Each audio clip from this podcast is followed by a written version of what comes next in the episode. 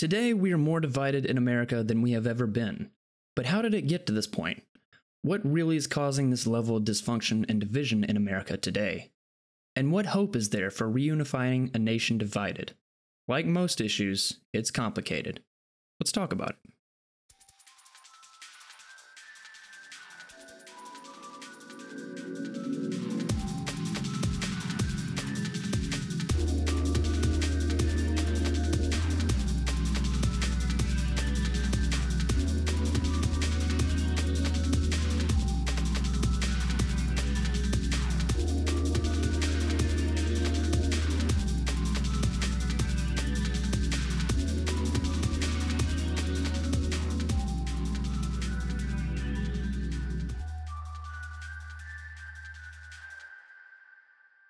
Hey, I'm Bailey.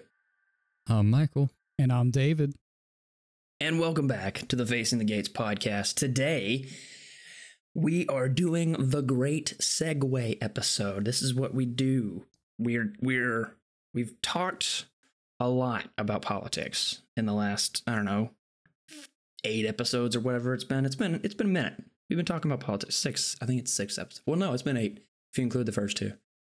Anyway, we've been talking about a lot of things and we're not going to be doing the show forever so it's time to transition into the the last episodes. But you know there are a few things we need to kind of wrap up with regard to the politics series and then kind of lead into our final episodes that we're going to be doing. Um, and one of those things is kind of addressing the the state of the union if you will.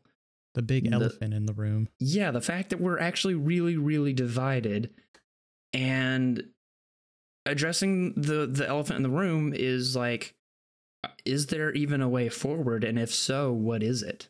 And so these three nobodies on the internet who are like what 24 bunch of baby children have figured it out. We're going to talk about it. And and and that's going to be what we're going to do. So there's going to be two parts to this conversation and part one is going to be addressing the division in culture uh, through ideology which would be what divides us and why. And then part two is going to be discussing what we can do to reunify as well as some practical tips for speaking with someone you disagree with. Now again this like first half of the episode is going to be probably really negative because we're going to be talking about the things that divide us why we're divided. Obviously those kinds of things are topical and divisive but I highly recommend you stick around because at the end we are going to talk about um, hopefully some practical tips for moving forward and some the, the the thing I really want people to take away is the tips that we have for speaking with someone you disagree with because that's something that we have employed in this very podcast for 60 plus episodes now. And I think it's really important for people to take those into account when it comes to talking with people whether they whether it's their political adversaries or someone they have different religious opinions than you know it, having cohesive and and good conversations with people i think is really going to be the key to moving forward. Spoiler alert. But anyway do you guys have anything you want to say before we get into it? Uh, yeah, it's ironic that we're even having to speak on this because it's something we've done since even before the podcast. Is how this all this shit came around, right how it all started. yeah Because we have vastly different viewpoints on a lot of things, but we managed to find a way to mesh together as a cohesive unit and communicate about them. Yeah. Yeah. So I'm excited about this episode. This one's going to be a very big picture kind of episode. So I'm to go ahead and get into it. Um, let's let's talk about the divisions in America, and I've divided that into roughly four or so sections: identity, ideology, culture, and symbolism, which is uh, you know the things in the title. So I'm to start with identity, and I'm gonna I'm gonna state this thing that's kind of a big thing, and you guys can tell me what you think. So I think we're kind of living in the midst of a national identity crisis right now. What does America stand for? Is it religion? Is it liberalism? Is it democracy? Is it LGBTQ activism? Is it consumerism? So we can't agree on what it means to be an American. This is so fundamental to our identity, it's no wonder we're so divided. So, also as Americans, we believe that we should share our values with the rest of the world. But in recent years, we've undergone we've undergone an identity crisis and we no longer agree on what those values even are. So, what are we spreading and why? Are we spreading freedom and democracy to the world, or are we spelled, spreading LGBT, LGBTQ activism, for example? We want to evangelize the world, but we don't know what we're evangelizing them to. What are you guys' thoughts? Uh, I, I I agree. We as a country don't know what the fuck we stand on, and I think it's been an issue for longer than even we've been alive. It's very Right. much a postmodern issue because even going back to the 70s, the 50s, with the wars, conflicts, and political issues we've gotten into, we didn't, we kind of knew what we stood for, but we were still so divided. Half the country was standing on this, half the country was standing on that.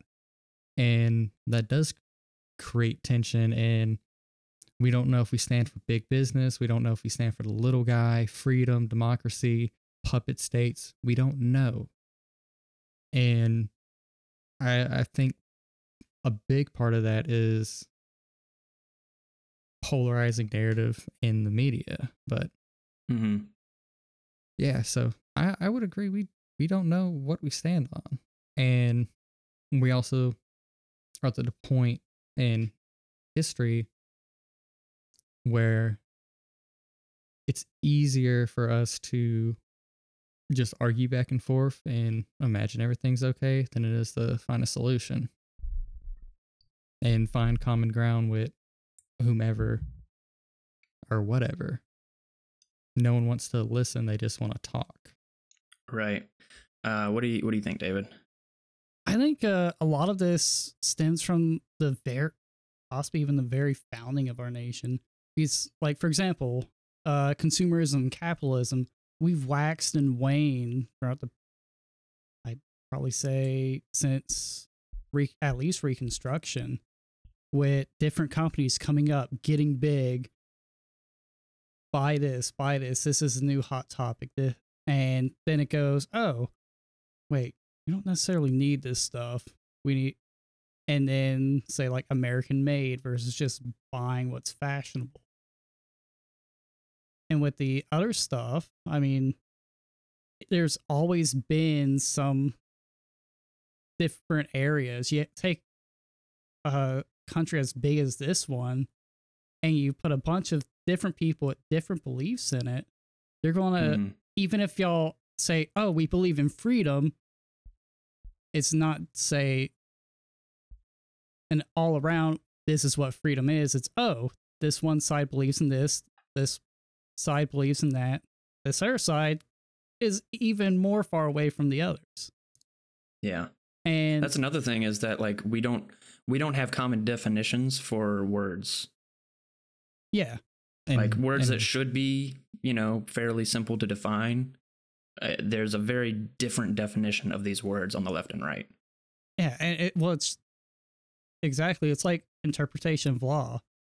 Our laws are written to be interpreted, not to be kind of dictated. If that makes sense. Yeah. Yeah, and I would even say within uh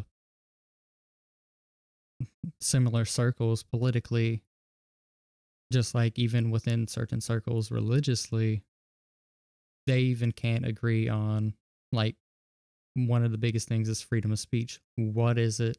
What does it protect? Everyone will go on and on about it means this, it means that, it means this. Just Mhm. like with uh freedom of religion or the right to bear arms we can't agree on what that means even within similar circles. Doesn't Yeah. mean I should be able to go into Walmart and buy a machine gun. Doesn't mean I should have to pass a background check to buy any weapon. No one knows. And so that leads us not to know what we stand for, besides blanket terms, which mean nothing. Yeah, I think this actually at this point kind of segues into the next point, which is ideological narrative. So I'm gonna go, I'm gonna talk about that a little bit, um, and you're gonna have to forgive the oversimplifications here, but for the sake of threading together ideas, hear me out. So on one hand, you have this idea that America is a terrible place, that it's intrinsically racist, sexist, bigoted, etc. It believes that the systems of hierarchy are corrupt and should be torn down. This ideology is comparable to chaos. On the other hand, you have the idea that America is great, but not without its faults. It believes that these systems preserve hierarchy, which is good because hierarchy ought to be preserved. This ideology is comparable to order. Now, both take on religious significance. We're all searching for meaning, and for many, politics has replaced religion, partly due to the failures of American religion in the past. Um, there's there's one other thing, one or two other things I'd like to add about this, but I want to get your thoughts on that. I know that's a very Yeah. oversimplified version of political narrative, but that's one thing that I think I've Yeah. kind of threaded together. Yeah. And with on one hand, you have Go ahead. on one Data. hand you have the uh, uh you go ahead, Dave. All right. And especially with that first statement, or even both, both sides, you can talk to someone that's extremely right wing and believes in the first statement, or left wing and believes in the second statement. It's not necessarily straight down the middle, one side believes the other.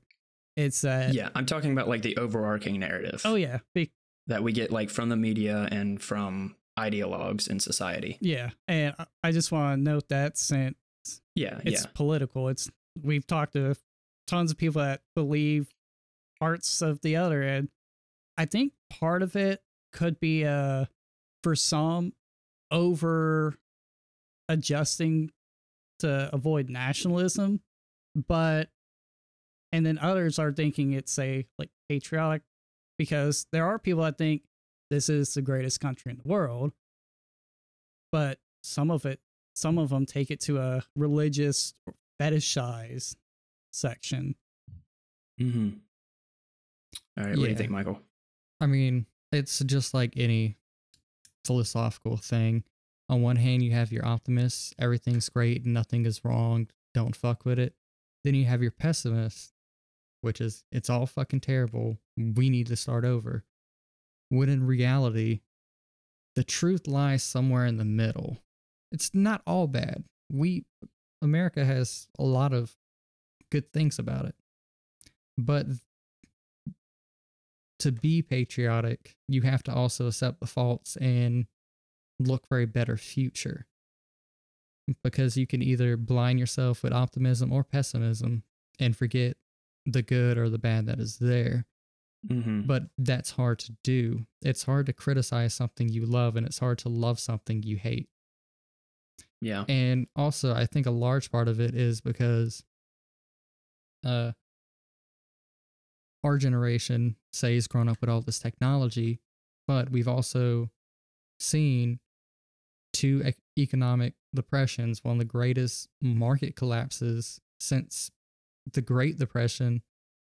We've also seen pa- the biggest pandemic in so fucking long, and we've seen so much arguing and corruption in our short time span on and that goes for no matter which party is in control of the house or the white house or whatever.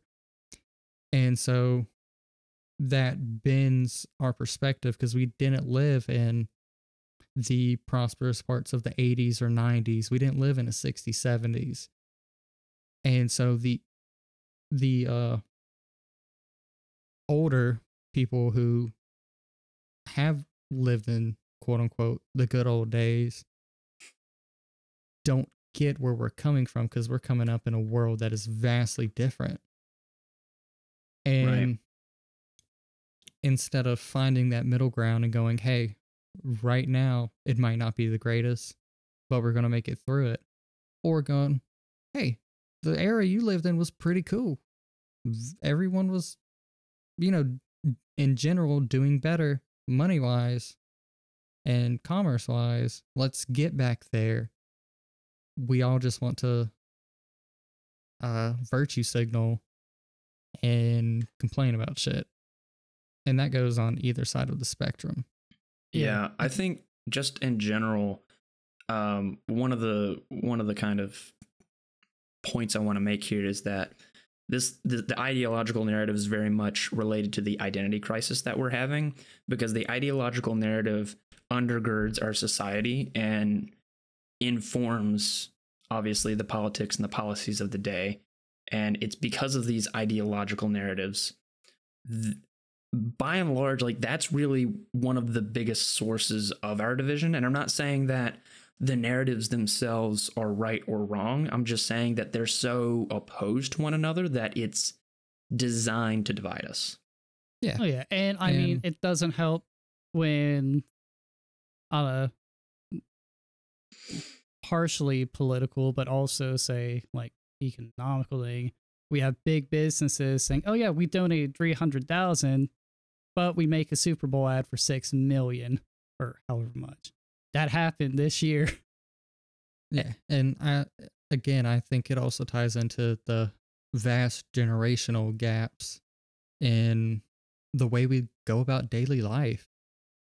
Because there was a point where there was not a TV in every home. There was a point where there was not internet in every home. And now media is just at your fingertips everywhere you go. Knowledge is also there, Mm, but it's harder to find. And instead of bridging these generational gaps, we just use those to divide further and further and further as a nation. Because that's another separation on top of the ideological separation.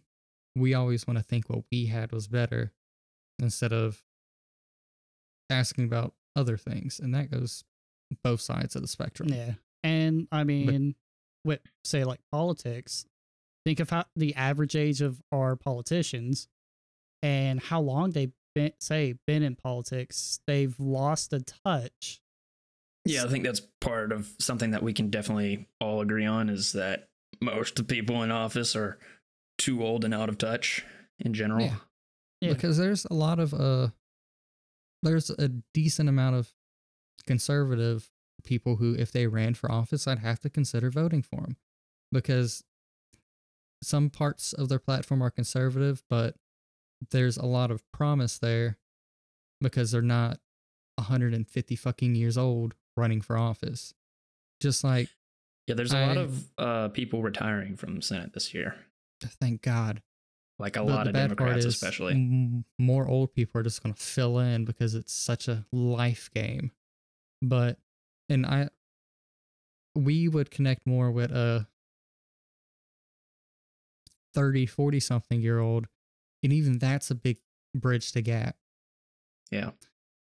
And yeah, so I I think we can all agree we need to stop letting corpses run for fucking office, no matter the party Yeah. because I genuinely feel if some more young open minds were to get were to get in office on either side of the parties, we could make more progress as a nation instead of just doing the the walk around the room as we've been doing for years. All right, so I want to uh, kind of move this along a little bit. There's one thing I want to talk about, which is the etymology of cult or culture. And I'm going to make a little bit of a Jonathan, Jonathan Pajoian argument, maybe, if I will. Um, if you guys don't know who that is, look him up. He's a Orthodox icon carver, and he's very anti-postmodern. He has, has some very interesting philosophical views that takes a little while to kind of wrap your head around. But I've started I've begun to understand him a little bit more, and it's definitely made an influence on my thinking. So we can all probably agree that politics is downstream from culture. The root word of culture is cult. Cult is a form of worship. That is why I say that politics, at its root, is fundamentally religious. This gets into some deeper philosophical thought, but the basic idea is this no one is religiously neutral. You are participating in something, and what you choose to participate in becomes your religion.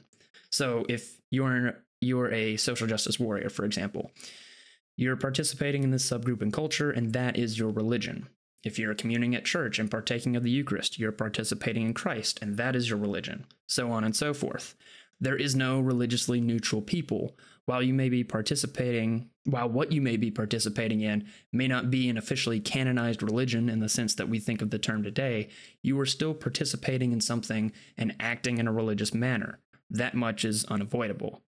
And I'll probably come back to this a little bit later in the episode. Yeah. I think the best correlation, the like, for your arguments, like take a look at how, how in America our presidential elections are done. Because I mean, how many people are like, he's the one to save us, she's the one. Yeah, people people have a messiah complex about it. yeah. And so for a good part, you're he's pretty much spot on with because one thing say religion well religion culture gives us is a sense of belonging.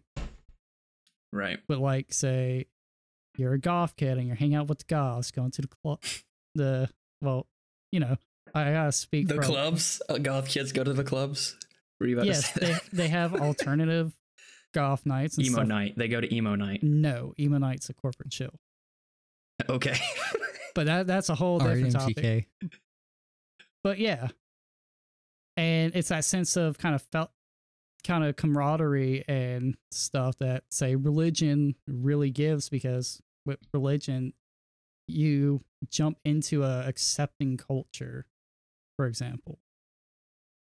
So for for Yeah. a lot of it, he's pretty right. Yeah, and I mean, you can look on any side of the political spectrum, and we've talked about this so many times where they'll treat politics as their religion. The amount of people who had Donald Trump as baby Jesus on their Facebook page is disgusting. And the amount of people who thought Hillary Clinton was going to save the world is disgusting. They're just humans. But uh, yeah. I I would Not even that good of humans, to be honest. Yeah, they're They're politicians and business people. like three the most the worst people three you can have. politicians that I would say are decent people and actually stand for what they say they do, and they don't make it far. They don't make it far. That's the problem. But yeah, I would I would very much agree with that philosophical statement of culture is an inherently religious thing, whether you see it or not. You're actively participating, and some people end up worshiping that more than they would their god or their religion or their atheism. Right. Cool. And so yeah, I think well, I think that's pretty one. spot on. I've got one more uh, statement here on this, and you know, you're not gonna like it, but I'm just gonna say it. So I, I like to be neutral, as neutral as possible when talking about these kinds of things. But if I'm honest, some things aren't always a both sides kind of issue. I think that many of the things that divide us in America come from a radical minority on the left. According to them, we're an awful country and we need to change who we are from the inside out. In order to do that, we must conform to the dogma of this elite minority. They say we're racist, sexist, homophobic, transphobic, bigoted, and whatever other derogatory smear label you want to add in there.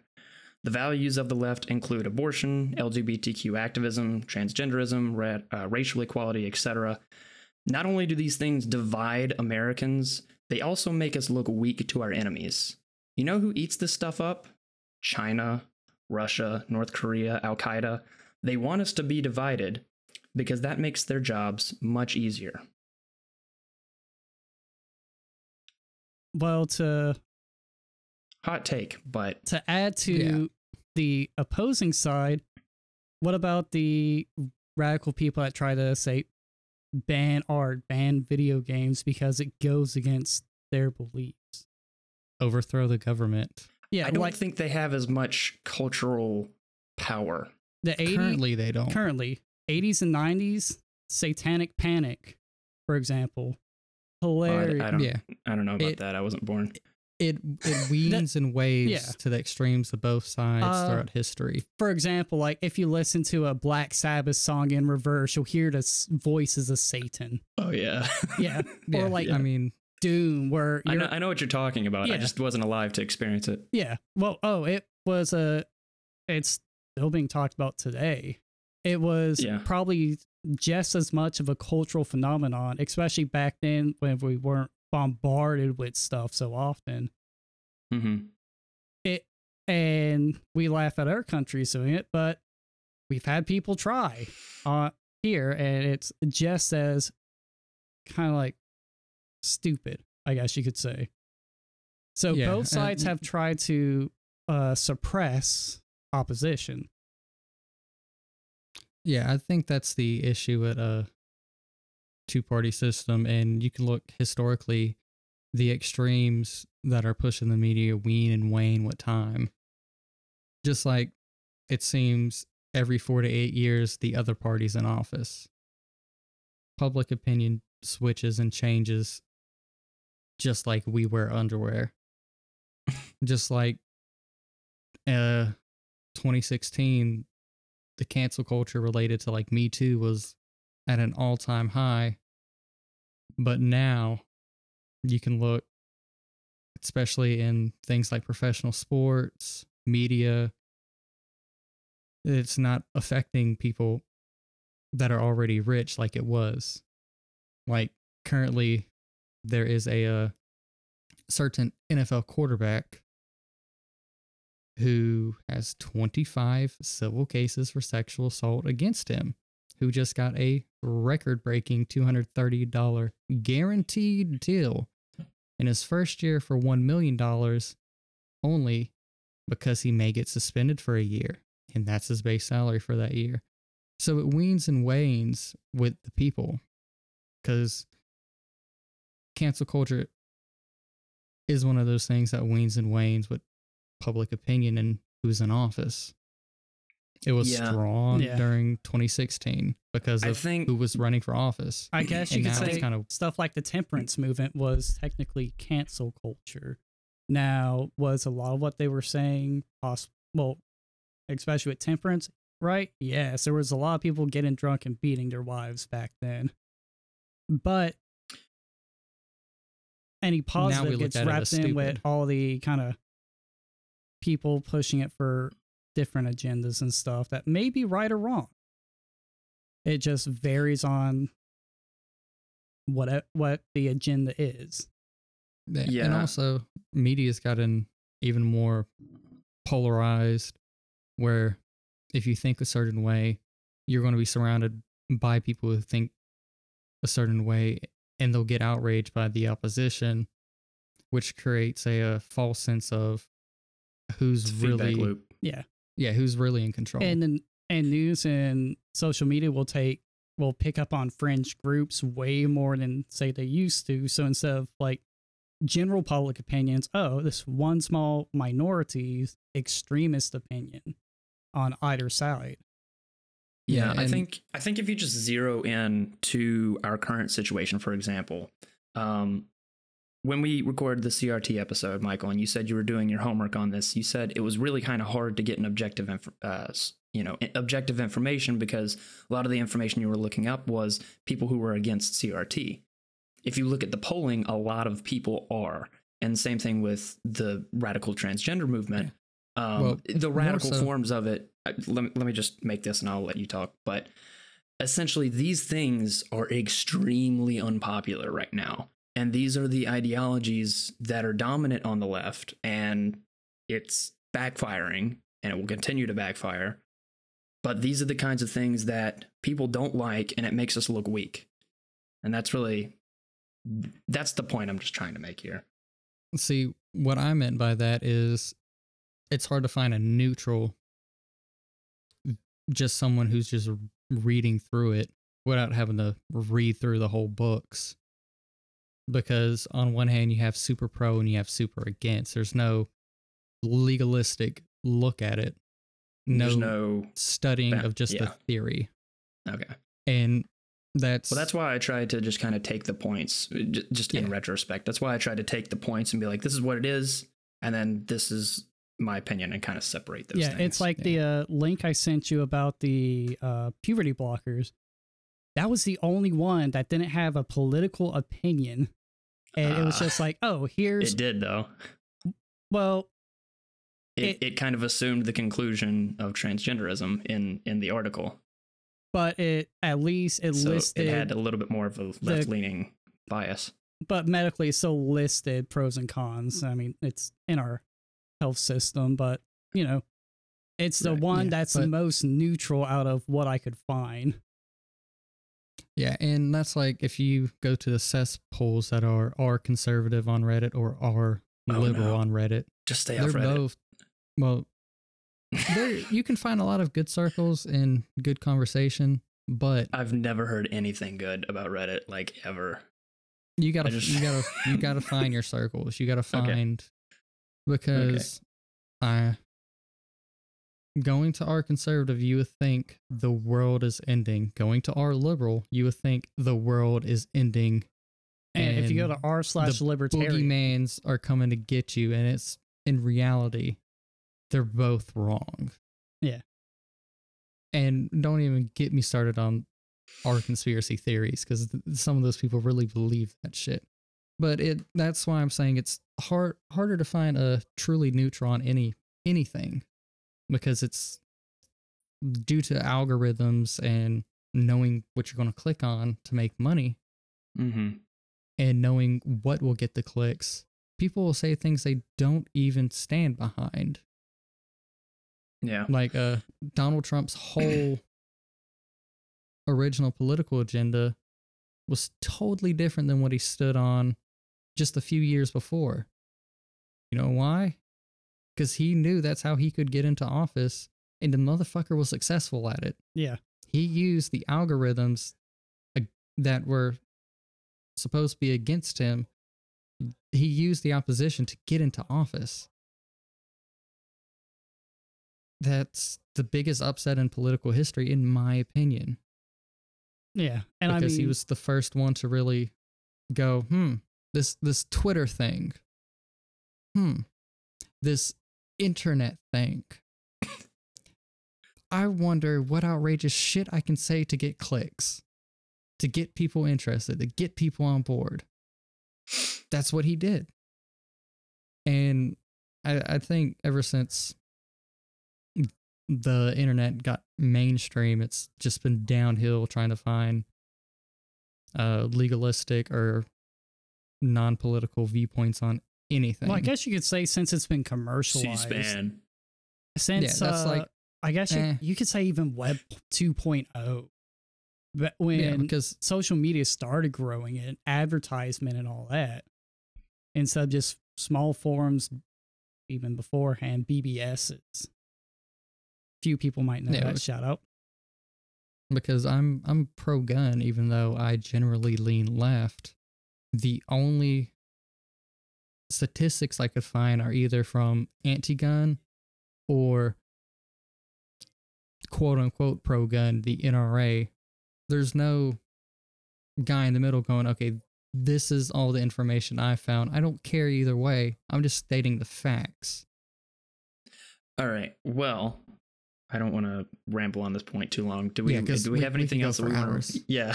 do we have any any other final conclusions wrapping up on the ideology, ideological narrative part before we move on to cancel culture? Ah, that'll be a fun one to get into. All right, cool. Well, we're moving on to cancel culture.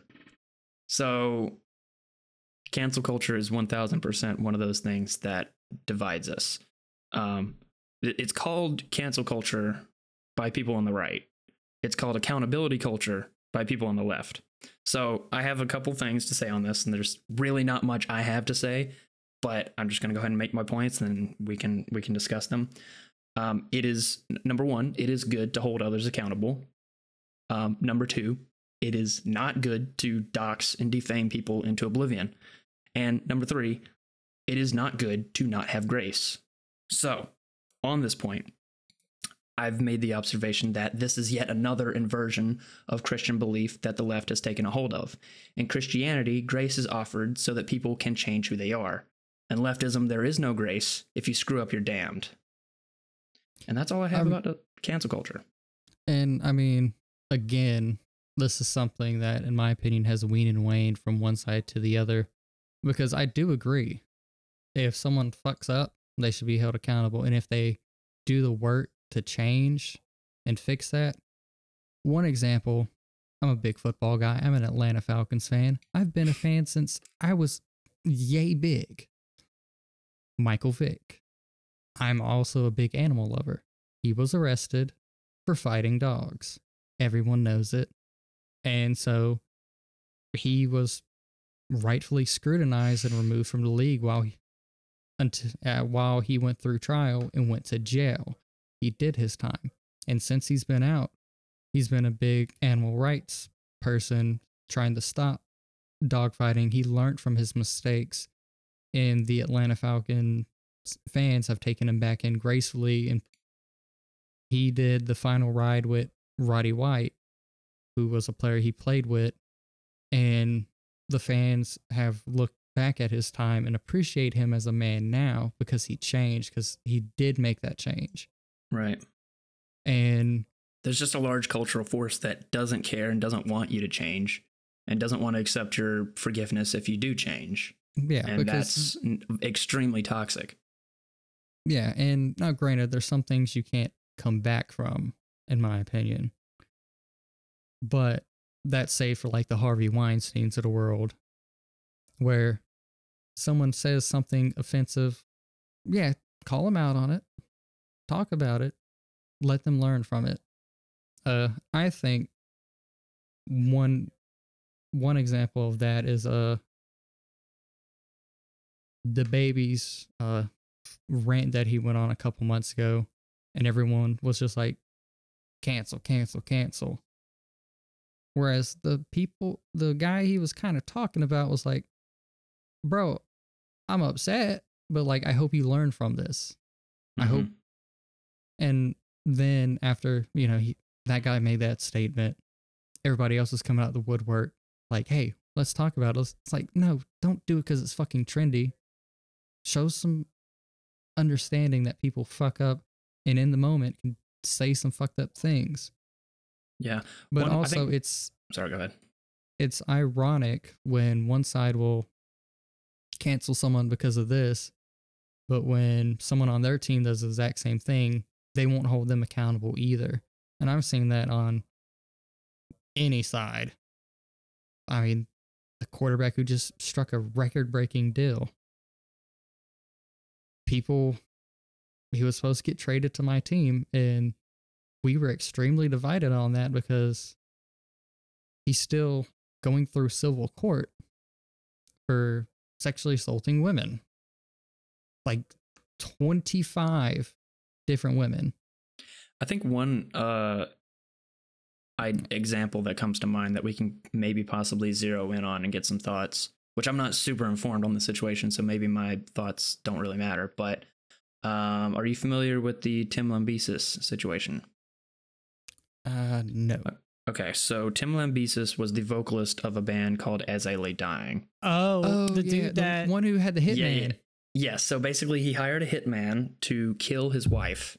He went to prison because of it, and then he came out of prison and apologized and rejoined the band. And this has been a source of huge controversy for a lot of people because there's some people who are like, you know, if you tried to kill your wife, I cannot forgive you. And then there's other people that are like, well, he's really, really changed. And I can tell by the way that he's living his life that he's honestly changed and that he's honestly sorry.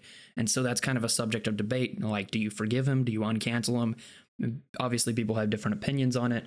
I'm not really the biggest uh, As I Lay Dying fan, so I don't Yeah. really have an opinion either way. But it was an interesting thing to Yeah. observe as a third party. I mean, seeing Yeah, seeing them like doing good, it's interesting for me because just like you, I'm not a big fan. On one hand, he was trying to break what a lot of people consider the most trustworthy thing you can do physically with someone, trying to break that bond in a selfish manner. But on Yeah. the other hand, if he's changed, then good. And kind of like in situations like that where I stand with, I'm like, even if I was a fan, wouldn't necessarily support you, but I hope you get better. Hope you Mm-hmm. have genuinely changed and can live your life. But if you haven't and this happens again, you're going to break all that trust you've spent years rebuilding. Right. So it's Yeah, I like think- and stay away. Uh, for me, it's like since I don't know exactly, I don't know the dude. Even if I'm a fan, I have a parasocial relationship. It's like I'm gonna just keep my distance and be cheering. Hopefully, you're doing, you're actually doing the work and fixing yourself. Yeah. Yeah, in a, a similar sit- a kind of similar situation that didn't end so well was back in I want to say 2018 when the rapper XXXTentacion was shot. The charges against him were grisly. They were domestic abuse and really bad. Mhm. What saddened me about that is instead of leaving room for a man who was 18 was 17 or 16 when he committed these crimes or even 18 is there was never justice for the victim because he was killed. There was never a chance to be forgiven because he was killed. His last thing that he was left on was he's a domestic abuser. When in reality, that can be true, but people forget uh, Malcolm X was forgiven of doing similar things. A lot of people get into trouble, make mistakes, and people forget about it. But when it's in the public eye, the media, it's easy to demonize them and just get rid of them instead of going, he's a kid. I Mhm. mean, I think all three of us will say we are vastly different people than we were at 22, than we were at 18. Yeah, Just that short time span. And he got killed. There's n- no way for him to change now. He's six feet in the ground and that's it. And Yeah, so think- it's it's hypocritical for people to preach love and acceptance of everyone yeah. and not being able to practice Like that. yeah, yeah i think i think of like um for example st paul in the new testament. I mean he literally killed christians and he changed and became one of you know the authors of the new testament. Um and i i think of um also that pa- passage he wrote in first corinthians where he was like you know neither this or this or this or this will enter the kingdom of heaven but such were the likes of you. You used to be like this but you changed. And so this is kind of like the Christian ideal is to be able to forgive people no matter what they've done because there's lots of awful people in the world, but if they're capable of changing, they've done that and oriented themselves in a right and positive direction. That's a good thing and that should be celebrated. But the thing with cancel culture is like there is no grace, there is no forgiveness, and it wants to suppress people if they do something bad they're canceled, they're gone, they're doxxed, they're defamed, and that's that's that. Yeah, And, I think that's extremely toxic. on the other side, uh, going to go back to XXXTentacion, there, to kind of play devil's advocate, there were people that also just saw him like as an angel, like oh, because his music is Mhm. good. Oh, he he's one of the best people. He did these good things, and so like yeah, he did good things. He did bad things. He just never got a chance of redemption. Yeah, and the same people who would demonize someone else would also support and be a fan of like Kobe Bryant or uh Ben Roethlisberger, who's the former quarterback of the Steelers. It's like you got to be consistent. Uh, Chris. Brown You can't Chris Brown. Because you can't forgive he's- one still has and hate allegations all the others. Yeah. But people But, love uh, him because he makes catchy music. And I, I think that that whole canceling someone is a deeper than just in like the media. You look at uh people who come back from like any length of prison term. It's so hard once they get that stigma on their name of felon or prisoner. It's hard Mhm. for them to be forgiven and be brought back into the community, which just makes them either have to or want to do what they formerly did to get them in jail, whether that's sell drugs, rob people, kill people, you name it. I th- I think it's a big uh cultural issue in the core because on one side you'll have people with savior complexes who think they can save everybody and then on the other you have people who demonize everybody Yeah. Yeah. And whereas we should treat them like we would want to be treated like our mothers treated us like i mean jesus forgave those who fucking murdered him Yeah. like read the fucking bible because a lot of christians in our area would look down upon someone who went to jail and got out and would pick them apart for that Yeah. so All right, let's yeah. let's uh let's wrap up our thoughts on this because we probably need to move on. Uh, well, one more thing. I, even though it stems deeper, I think that social media has made it worse. But also the Social impacts is of like it the is, Primary culprit of it. Yeah, but the say the impacts and implications of it aren't even as severe. So, like this person does something bad, okay, but then you'll see, oh, they're doing this and this and this, and it's like, what about all the stuff they were called out? I think that's how it's been heading since uh, it's been kind of cancel culture is a quote unquote thing now. Right. People instead I of mean- being like, oh, here's some terrible thing, this person needs to be held accountable. So like, oh, people forget about it as well, or it's like, oh, you know, we we we, we roasted them on Twitter. That's good enough. So Yeah, I it's mean, kind of look a at double edged sword in that case. It's our look at the Kanye West uh, example currently happening.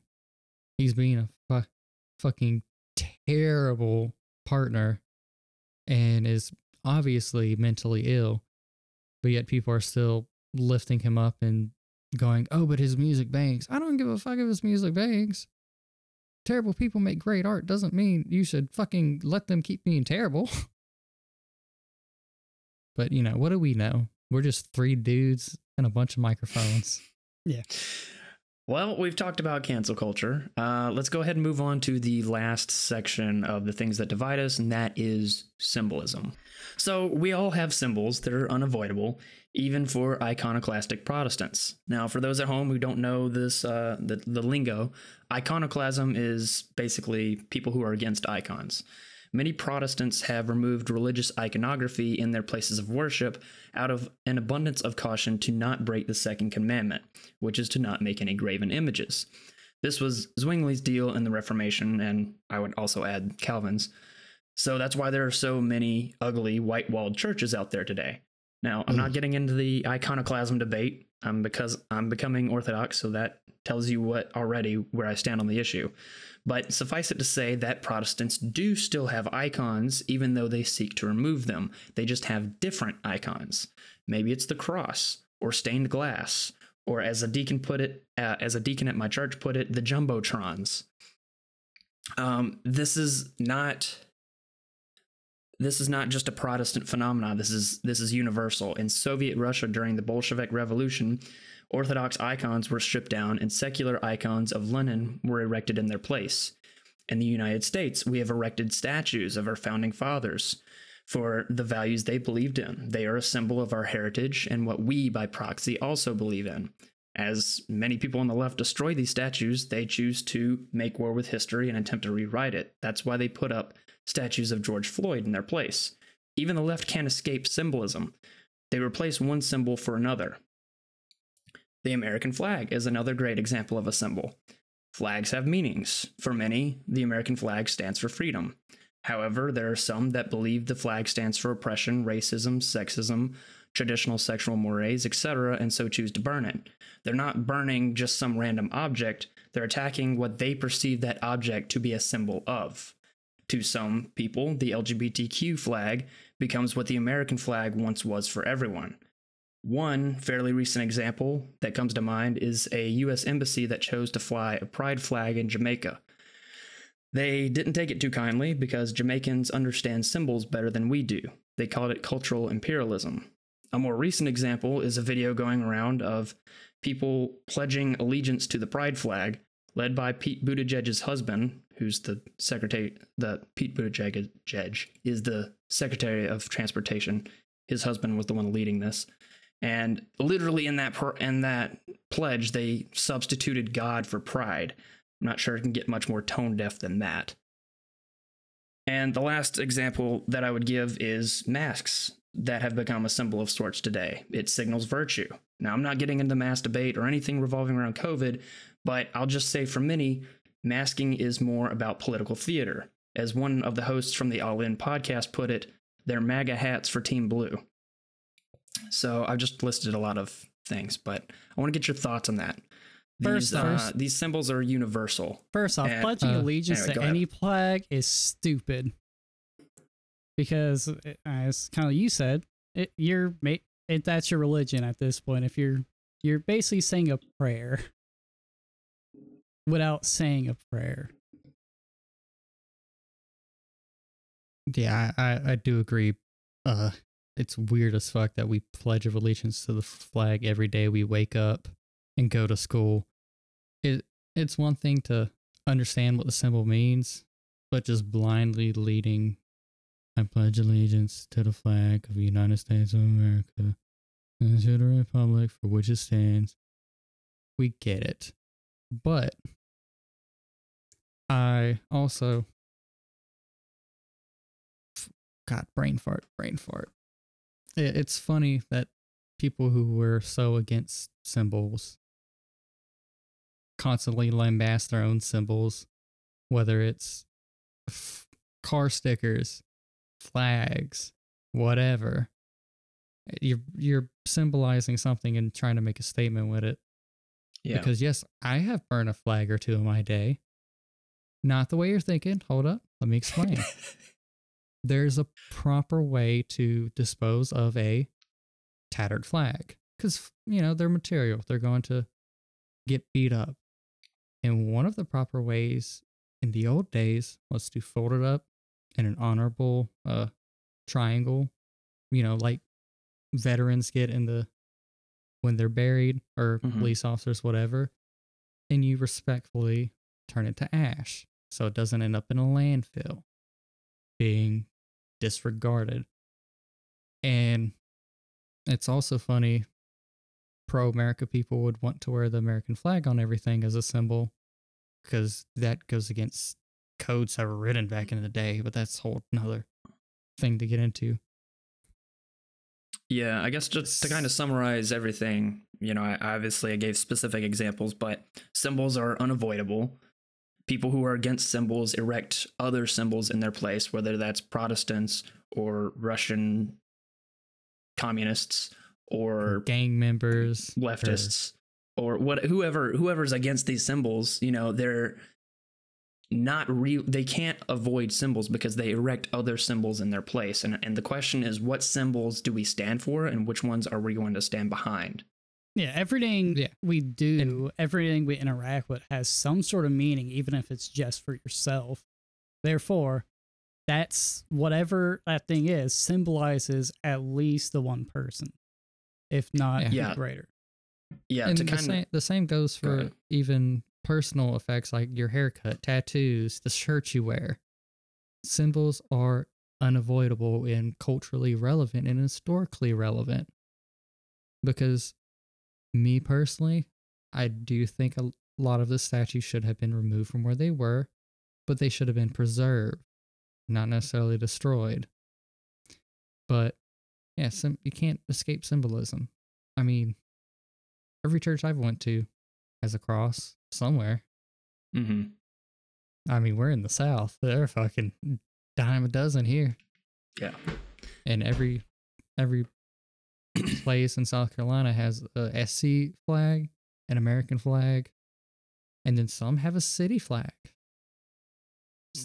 You can't Yeah. just get rid of symbolism. It's Mhm. human nature. It's Yeah, Yeah. even say what like part of us. churches. The thing that div- the just the thing that kind of like divides us is like what are our symbols? And that's one of those just to kind of be the throw line on, on the things on what divide us because the, I need to obviously tie it back to what this episode is about like we don't agree on what our symbols are. yeah, and Yeah. people and we also co-opt judge sym- a book by the cover. yeah, people co-opt symbols without understanding the intrinsic meaning and value of it. Take the libertarian flag. There's a lot of people that don't understand the core fundamentals of libertarianism, but fly that yellow Gad, I think Gadsden flag with the don't try Yeah, me that Gadsden. bullshit. A lot of conservatives that don't necessarily agree with a lot of libertarian values and ideas fly that flag. A lot of people that cl- claim they're liberal because they just worry about the free market fly that flag. But there are other more kind of intrinsic values within, say, libertarianism or heck, even say the sickle and cross for communism. It's a lot more nuanced and detailed than people take. Yeah, and we are so quick to judge a book by a cover by what symbols they have. Like the cross I wear has been co-opted in counterculture for decades. It has nothing to do with 56 years Satanism. now. It has nothing to do with counterculture or atheism. It is a Christian symbol, Right. Yeah. and that alone That's a good example of a symbol that's been co-opted. yeah. Yeah. And that alone creates controversy and uh, creates me to get judged on a facing perspective by someone who doesn't know or isn't willing to ask the question what does this mean we're so quick to judge a book by a cover and we're so quick to go oh he's covered in tattoos he must be this or that or he's wearing that flip cross with them stretched ears and all the shit in his face. He's piercing his left ear. You know what that means. he's he's gotta You gotta got the be gay this ear way. Yeah, I mean, and Or that's he also another drives a thing. Hybrid. try to put excessive symbolism in the song in the weird things, like yeah. the Yeah. left ear piercing. It don't mean shit. It might have meant something maybe fifty years ago, but it don't mean shit. It should have Yeah, so- really never meant shit.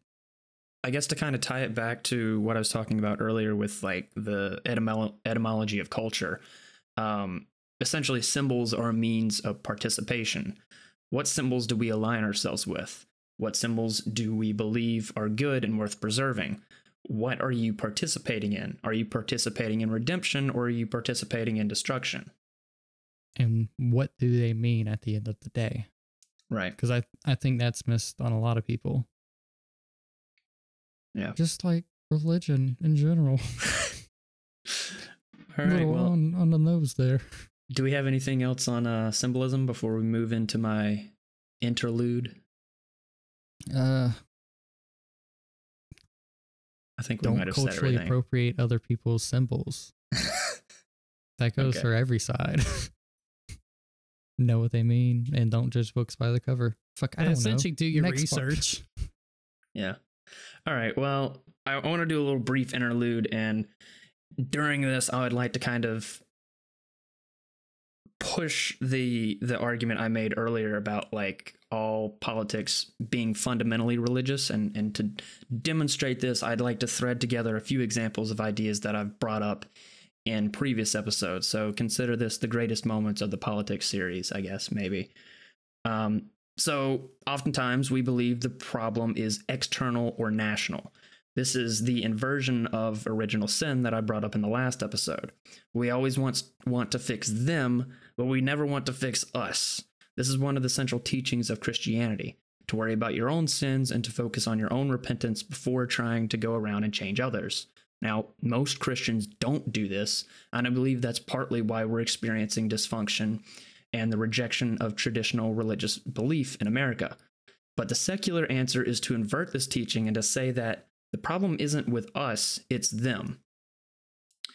Another point I'd like to make is that much of our society acts in a very Gnostic way.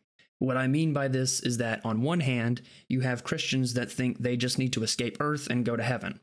They are participating in a Gnostic worldview, an ancient heresy, and pagan philosophy that St. Paul addressed in his letter to the Colossians, for example.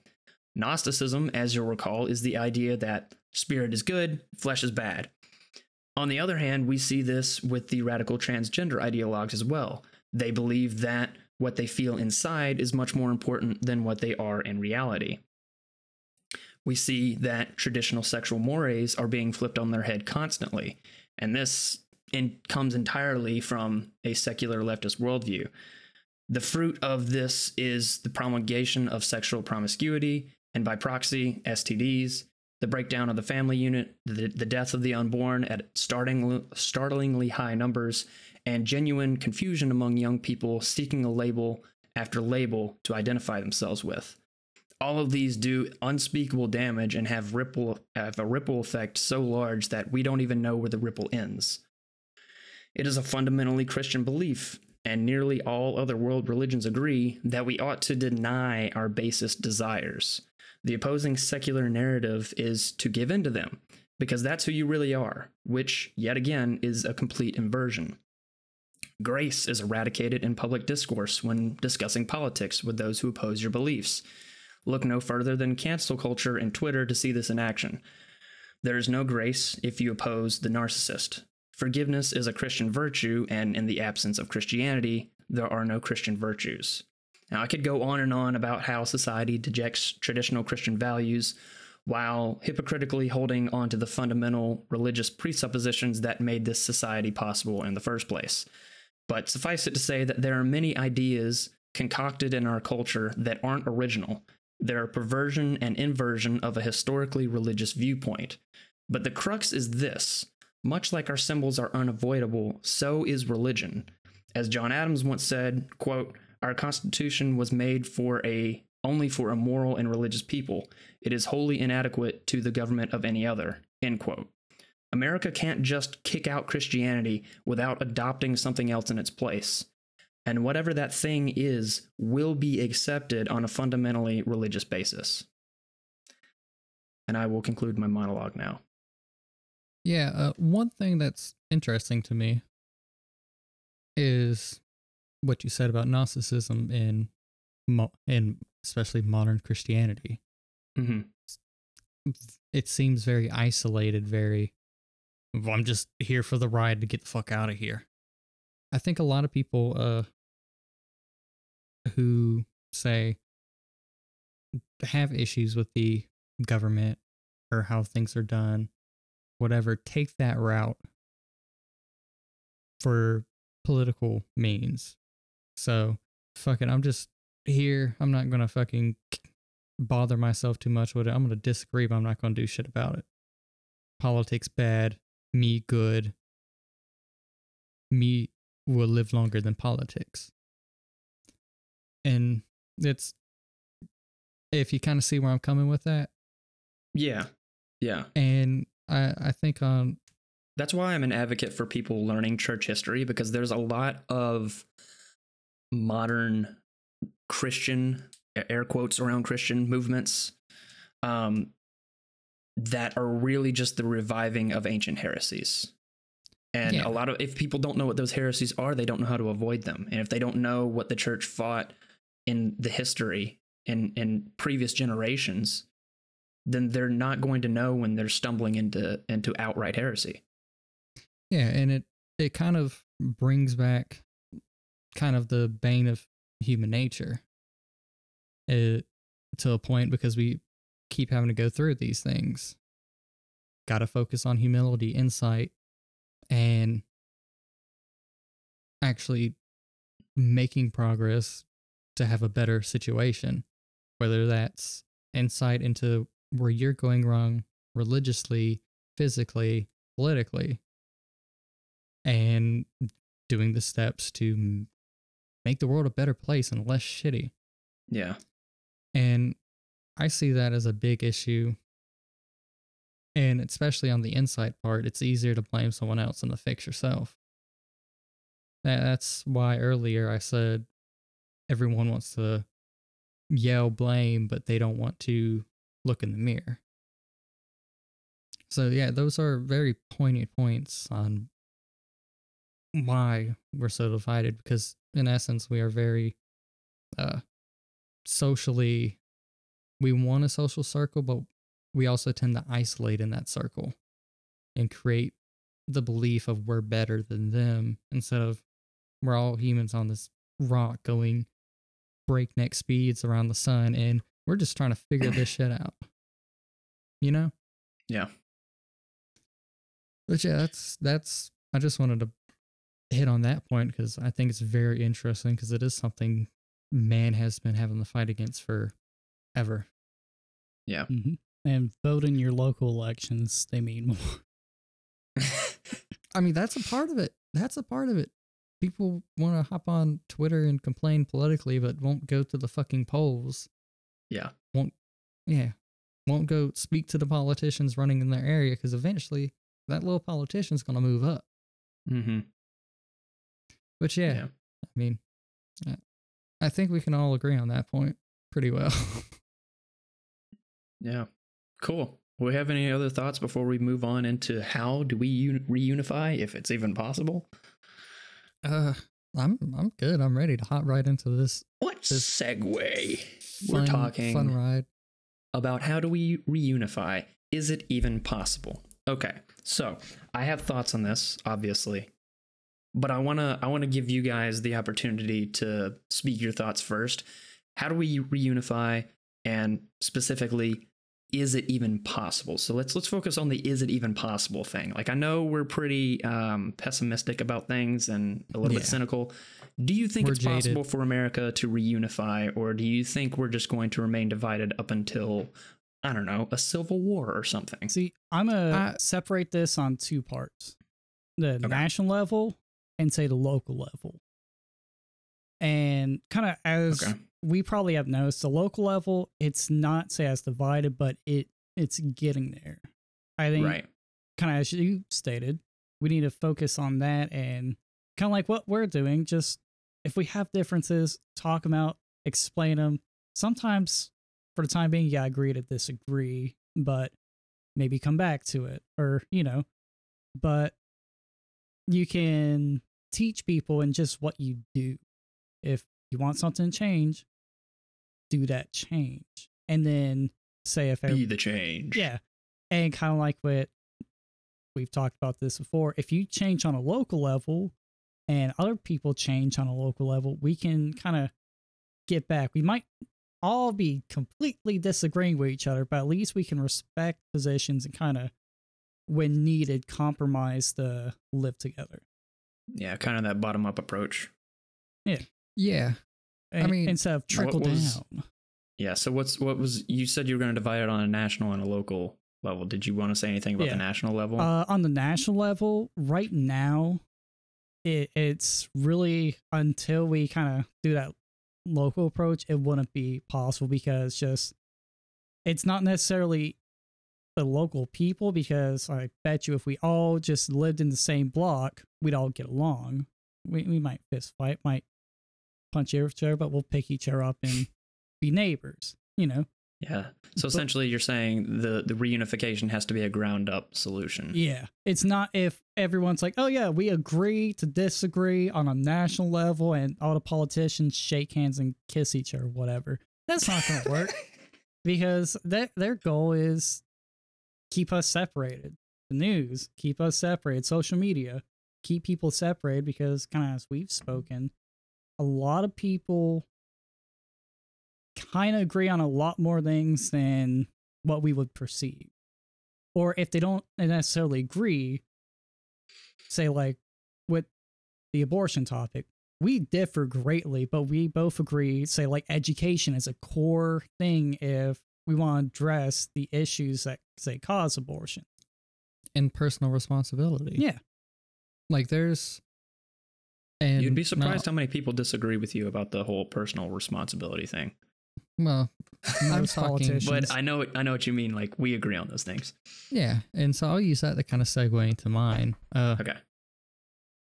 with the p- current political climate that we live in, current world climate, I don't think it is possible currently for us to mend on a national level. There's too much uh profit and political gain to be had by having two warring sections even if it's just culturally warring because it's cheap PR. It's cheap advertising. Say something offensive to this side on Twitter, and the other gang's going to be right there backing you up. It's very animalistic in its tendencies. or virtue signal And- and, when the opposing side. yeah, like look at what's happening in the Ukraine right now. These co- companies don't give a fuck. They they want to make money, but they've looked at the numbers and go, you know what? If we kiss these people ass just a little bit, we can raise our prices, and we can just get our little bit of money out of Russia, and we'll make ten times that by taking it out of Russia. They don't give a fuck. There's too much to be gained by creating arguments, creating disagreements, not finding common ground. Because that is, in my opinion, the basis of unifying America is finding common ground on what we stand for. Again, finding our principles, whether that's the Bill of Rights or just the principle of freedom. We don't agree on that. Not because level heads can't prevail, but because being an asshole makes money. So essentially, you're saying Being a contrarian makes money. Level heads, how, how many people do we know we could have an argument with and we can talk it out? And even if we still disagree, we could still be friends and go on living our life. There's a couple. How many politicians do you think could have that argument and go on living life and be friends? None. None. But there is hope. Um, I'll, I'll tell you again with the ground, the grassroots, ground up style of focusing, creating this discourse, these dialogues, and understanding you're not going to agree with everybody. But what binds y'all together is the common ground you stand on. We're all human. We're all imperfect. We all got to make money. And we are stronger together than we are apart. Bunch of cliches. yeah. So but you're, it, you're that that is the It's okay, I standing know what you from mean. wits, and that's uh, I'm not Marxist or uh, communist, but I do take some leanings from that because it, the original manifestos were strongly for the working class American, well, people of a country to stand in unity together. And you can look when have we ever stood in unity 100% together? The only times we come close is when tragedy happens, Yeah. just like a family unit. If grandma dies, everyone comes and goes, Oh, boo hoo, I missed her. But where were they a week before? They were arguing with each other, they were fighting. Either tragedy will happen to unify us, or we have to do the footwork to avoid the tragedy if we ever want to be unified again. yeah, so you're saying eliminate the That's two my- party system. Well, more so, stop worshiping politics. Stop worshiping politicians. Period. Create your own thoughts and discuss differing thoughts. Get out of echo chambers. The same shit I've I've been preaching the whole fucking podcast. Read, read a book. I mean, I had very poignant views on certain aspects of Christianity before, and I still have some things I don't believe in, but I feel throughout this whole thing, I've had great conversations with very intelligent people, very passionate people. Never once did I feel like they were stepping on my feet. Just like me and Bailey, we we've argued till we were both blue in the fucking face. But you know what? We're still friends. We talked about it. We understood we have common ground. And we go on with fucking life. Like that's the only way this shit will ever be fixed. But no one wants to do that because we want to lock ourselves in our little bubbles and be safe from the boogeyman on the other side. Mike I'm sorry, that was a moment. long diatribe. I'm just so fucking jaded. That's okay. All right, so I'm I'm gonna go ahead and kind of give my my two cents, I guess. So the left and right divide is both is and isn't a false dichotomy, and here's why. So it is a false dichotomy in the sense that there is obviously more political nuance to political opinions than this or that. So if you're taking a political quiz, you're going to find more than two answers to each question, and each one's going to have their own degree of nuance. So it's not a binary. However, it's not a false dichotomy because the division is ideological. Ideology is informed by worldview. The, pre, the philosophical presuppositions an atheist is going to bring to politics are much different than the philosophical presuppositions a Christian will bring. And political views are never without their philosophical presuppositions. Ideology and worldview will always inform your politics. Therefore, the roots of our political division traces back to ideology and worldview. The policy positions are just an outworking uh, of those foundational beliefs. So, really, at the root of things, we aren't divided politically, we're divided religiously. And one other thing that I would add, kind of uh, to your point that you brought up earlier, I think, Michael, um, is that diversity has hit its threshold. We have so much diversity that we can't agree on anything.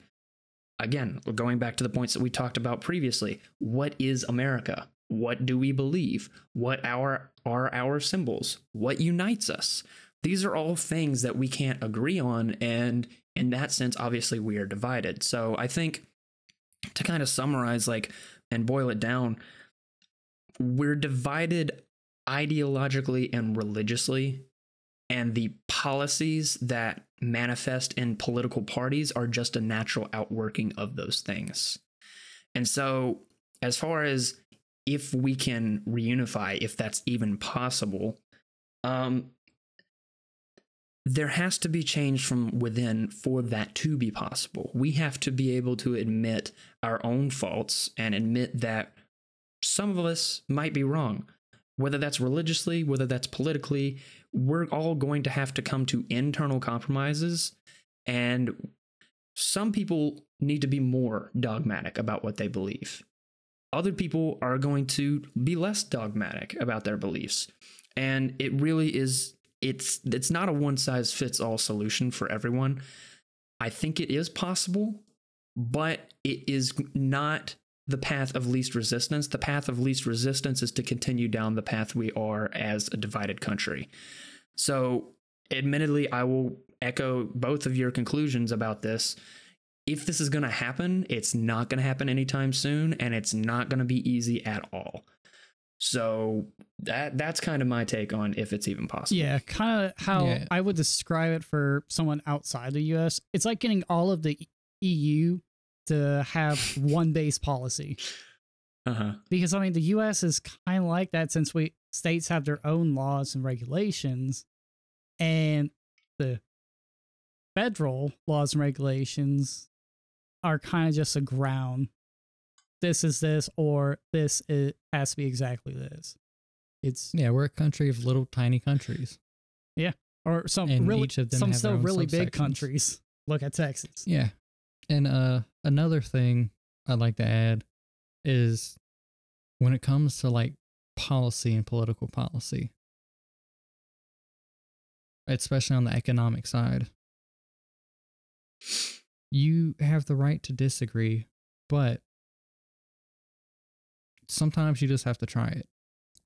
Like, let's say for four years, we want to see if doing, let's say, public health care on a mass level and get it, getting rid of private insurances would be feasible. Let's try it for this set amount of time. Let's get the analytics, study the cost, and let's try it. And also, the same on the other side. Let's cut back some of these taxes. Let's cut off some of the fat. Let's study this for four years, look at how it affects everybody, and then make an opinion. Because we can sit here and run quote unquote studies going, oh, well, if we increase the tax rate by this much or decrease it by this much, or we have public health care or this or cut this part of spending, that's all theoretical. It's not in practice. Sometimes you have to be willing to let somebody else give an idea and try it. Yeah, and with that taken into account, say since we're a, the world is connected, what say like global issues have popped up that have caused maybe the U.S. is making less money overall from say exports or stuff like that, or we had to switch from say oil to natural to renewable energy. This increase costs in this way, but decrease in that way, stuff like that Yeah. kind of because check uh, all Ameri- your biases at the door and let's just be really analytical. Yeah, because uh, policy and Americans are lambasted in the seven deadly sins. We're very selfish, very prideful. Our politicians are fucking liars. We are very gluttonous. And we're lazy as fuck. We don't want to sacrifice anything of any comfort for the betterment. We would rather just argue till we're blue in the face. If that makes sense. Yeah. So I and think it's it's funny go ahead. uh bringing up the seven deadly sins because that's a just addition of all the things wrong in america right now and it's very it seems to just get worse with the more modernity that comes forward and that's coming from someone i love my technology and having power and heat in my house and being able to even do this podcast on the technology we have but I also know I should be willing to make personal sacrifices if that means we will have a better future. If that means driving a little less, eating less meat, uh, planting a fucking tree. I know I should be willing to make sacrifices to make sure everybody else is covered as well. And I think that's missing in a lot of on both sides of the coin politically no one is truly willing to sacrifice for what they believe in. So they're just armchair warriors. Yeah, so I think this kind of segues nicely into the how is it possible? How can we reunify question? Um, and I kind of already said this earlier, but I'll I'll kind of ex- explain my points. There's a few things that I think have to be done. First of all, you need to look in the mirror. What do you believe and why? What assumptions are you making? Also, where do you need to improve? how much about what you're claiming in your adversaries is actually true about yourself. Start with yourself first. Second, have conversations with people. Do what we're doing in this podcast. Try to understand people that think differently than you. Ask questions. Don't focus so heavily on their political beliefs. Look deeper to what informs those political beliefs. Peel away the surface layers of policies and get to the ideology and worldviews that inform those views. That's why most of this show we've discussed religion, because it's far more foundational than politics. Politics is just the tip of the iceberg. How does this person's views hold up to your own? Where are their discrepancies and where and why do they exist? Once we begin to break things down, we can begin to understand one another better and we'll see that there that we're much more interesting and nuanced than once perceived. And thirdly, we have to be willing to change. Progress can't be made without some degree of discomfort and change. And that's all I have on that part. Yeah, What do you guys think? I think? mean, I I agree with I want to say all of it. Yeah. I mean, I just got off the point of we need to be willing to sacrifice and change. Yeah. And so yeah. And again, this is we're all three extremely different here. We all three politically extremely different.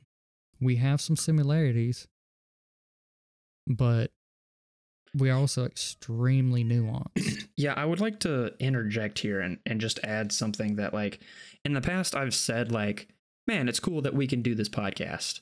But as time has gone on, and as we've done this for a year and a half, and especially because I think we can have fairly civil conversations about religion because it's it's less touchy. I feel like we can have those conversations without it being as you know, it's not as difficult to have those conversations. But we just talked for like eight episodes about politics, and On that's a, lot, very lot of divisive stuff that we issue. extremely disagree on, yeah, yeah, and, and, we like, haven't killed each other. I know that's that's what I'm getting at is basically like to have done this show for a year and a half and to to talk about all the things that we've talked about. I think it's really beautiful because we we really like fundamentally on our foundational beliefs like we don't agree on a lot of things but we've found a lot of common ground and we've managed to have nuanced civil conversations about these things without like I've no, none of us have hung up the call. None of us have like stormed out of the room while we're recording an episode. Like we've had we've had nothing but good conversations on this show and that's a beautiful thing and I think more people should do Yeah. that. And also, guys, it's okay if things get a little heated. If you need need to take a moment, cool down. That's fine. If you have a Yeah. conversation, that's naturally going to happen because you're kind of Yeah. confronting, especially when someone that differs, your exact, possibly ideological opposition, and that's okay. One other one other thing I would add is that when you're having these conversations, try your best to remove yourself from the situation and don't take Mhm. things personally. If people say things that are against what you believe, like I've I've probably offended you guys talking about some of the political things, you know, but you guys don't take it personally because you know I'm not attacking you.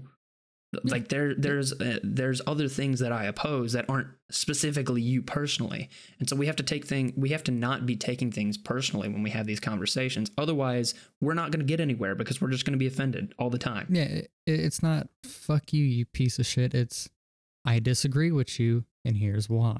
and separate the the idea from the person you know like i mean it's it's different i guess if you're talking about specific politicians but like if you're talking about like the ideologies that inform policy that's different than the person who subscribes to that ideology that you're talking to Yeah. so be able to have that distinction and and not attack people and I, i'm actually going to talk about this here in a minute um Yeah. some some tips for speaking with people you disagree with but And what are also- what are your guys' thoughts on like how we can reunify? I know I've probably covered most of it, but what are the things you guys might add?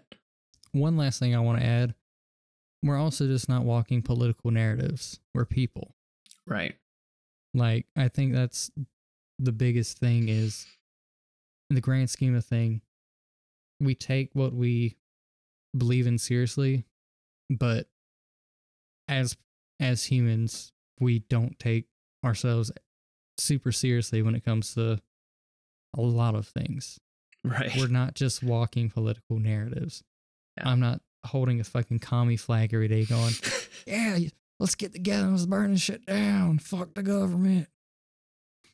And you're not walking over there with a fucking Bible and Alabama a flag. Alabama fucking elephant flag going, Republican Party or die. Republican Party or die. That's a good Praise the idea. Lord and kill the I'm sure that'll help. I'm sure that'll help you. I mean, you're should not try that. doing that. No, I'm not doing that.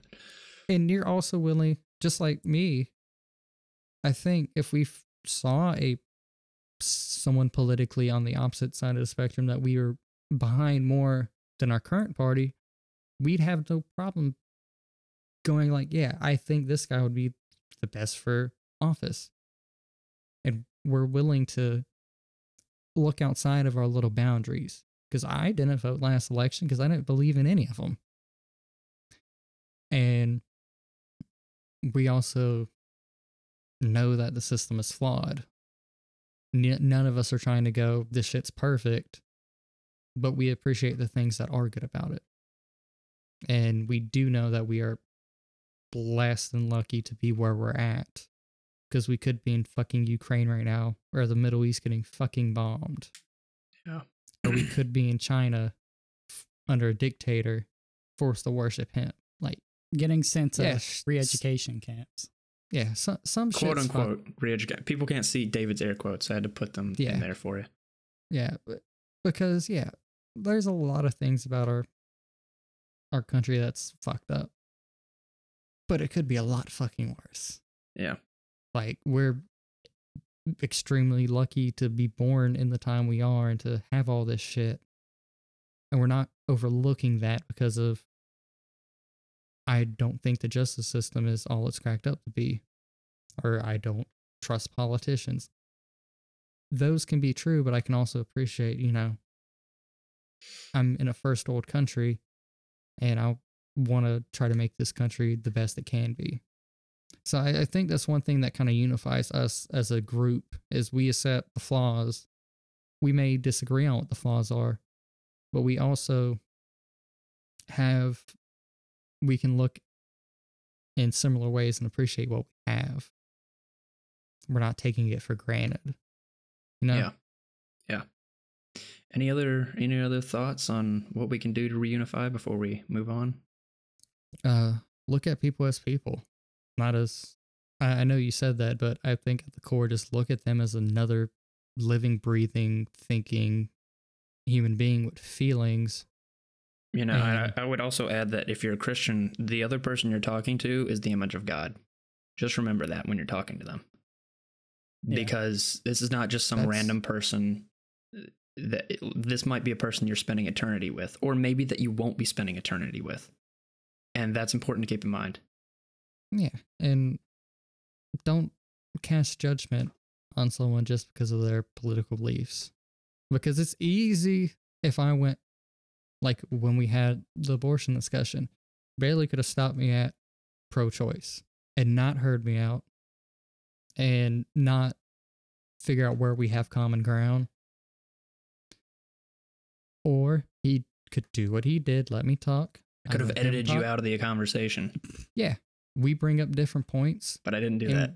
we f- we f- try to figure out how to fix this problem and understand each other at least on a baseline level Right. because you don't have to gr- agree with everything I say. I don't have to agree with everything you say. But we're hearing each other out because you learn more from differing views than you do from the same three fucking views you believe in and make your whole personality up with. Right. All right. So I want to kind of transition into just some practical tips for speaking with people you disagree with because this is, I mean, we've repeated this like a million times, but the whole mantra of this podcast is to help model for people how to have these conversations so that they will have it because we really believe in that. Like, we really believe that there is no way of moving forward if you, the listener, don't do what we're doing right here. Like, at the end of the day, we're just three random people. What matters is if you go out and you have these conversations. So, with that light in mind, I wanted to give a couple practical tips for you when it comes to having those conversations. Because maybe you live in an insular, insular world where you live in an echo chamber and everything's nice and dandy and comfortable. And look, I'll admit, maybe that sounds nice. You just don't have anyone that disagrees with you. But there are people out there that do disagree with you, and you need to have conversations with them. And so these are a couple tips that I have put together that I have learned through doing this podcast, and you guys are welcome to add some as well. But number one, and this is addressed mainly to Twitter, but there's a lot of people that do this. Um, stop name calling like just don't name call people. Like have a conversation with the person that you're talking to. Number two talk to them talk to them not through them. Make sure that the conversation you're having is personal and not too abstract you know? Um admittedly there have been times in these politics discussions where i have been guilty of not doing that. Like i've talked through you guys talking to the idea of the issue that we're talking about and addressing that which is fine because we're doing this on a podcast and there might be people that hold those views.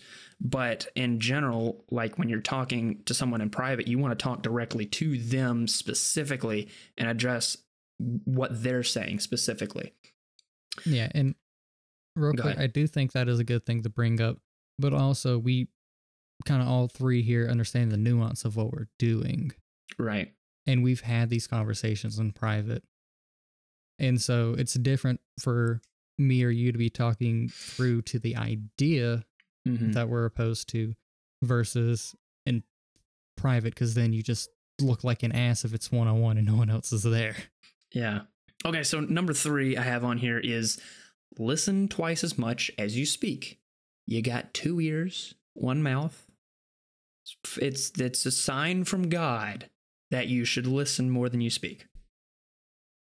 Yeah, I mean, me and you are guilty of that because David doesn't ever say shit. Yeah, uh-oh. Well, Mm. I I mean, I tr- try to be whenever I speak, even in life, I try to be more just kind of impactful versus just kind of Uh, filling up space. Say more with less words. Yeah. And also, I mean, So- like at work, I'll talk less to a person. That's a dig at us, isn't it? Because we talk so much, you're just like, well, I could say what you're saying, but in five words. no, no, He's belittling just have us in different- front of our eyes. different kind of methodology. Like they, Right. you go super in detail, Michael. You're really kind of emotionally impactful. But for me, I, y'all know me. I like to be short, sweet, concise. Yeah. Okay, so number four, I would say, is ask for clarification. This is just a very common sense kind of thing. Um, there have been times where, for the sake of time in, in an episode, we haven't been able to ask for clarification because we got a lot of things to move through. But in a general lax scenario, if David says something really, really vague and doesn't make sense, like I should ask him, "Hey David, what do you mean by that? When you say this word, what do you mean?" You know, and and just make sure you're understanding what the other person is saying so that you're responding to what they're actually believing in instead of something that you misinterpret through the filters of your Yeah. brain. Or like, uh, say what. One thing we tend to do a lot is like put up a scenario or something, because that scenario can Like help kind of yeah, stuff like that. It's like oh, it helps explain it more because it's kind of being Yeah. put on a more practical sense. Or or to f- for to kind of extend this into number five repeat what they say back to them to make sure you understand what they mean. So if if one of us has gone and we've done this in a number of episodes but if one of us kind of goes on a long diatribe you know uh, another one of us will say okay so what you mean is this and you will kind of like recap it in a short version and the other person can say yes or no or yes but or whatever you know just to kind of clarify and make sure you're understanding the other person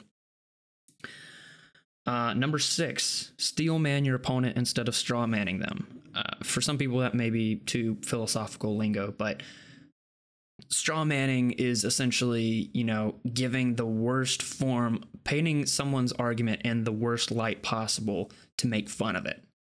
Steel manning someone's argument is painting someone's argument in the best light possible. So essentially, assume the best in your the person you're talking to. Assume that their argument is is painted in the best possible light. And that's just general being charitable to who you're speaking to to make sure that you like you know you're not because there especially with politics you can easily straw man people. There's a lot of um, you know, political debates, for example, where it's just straw man after straw man after straw man.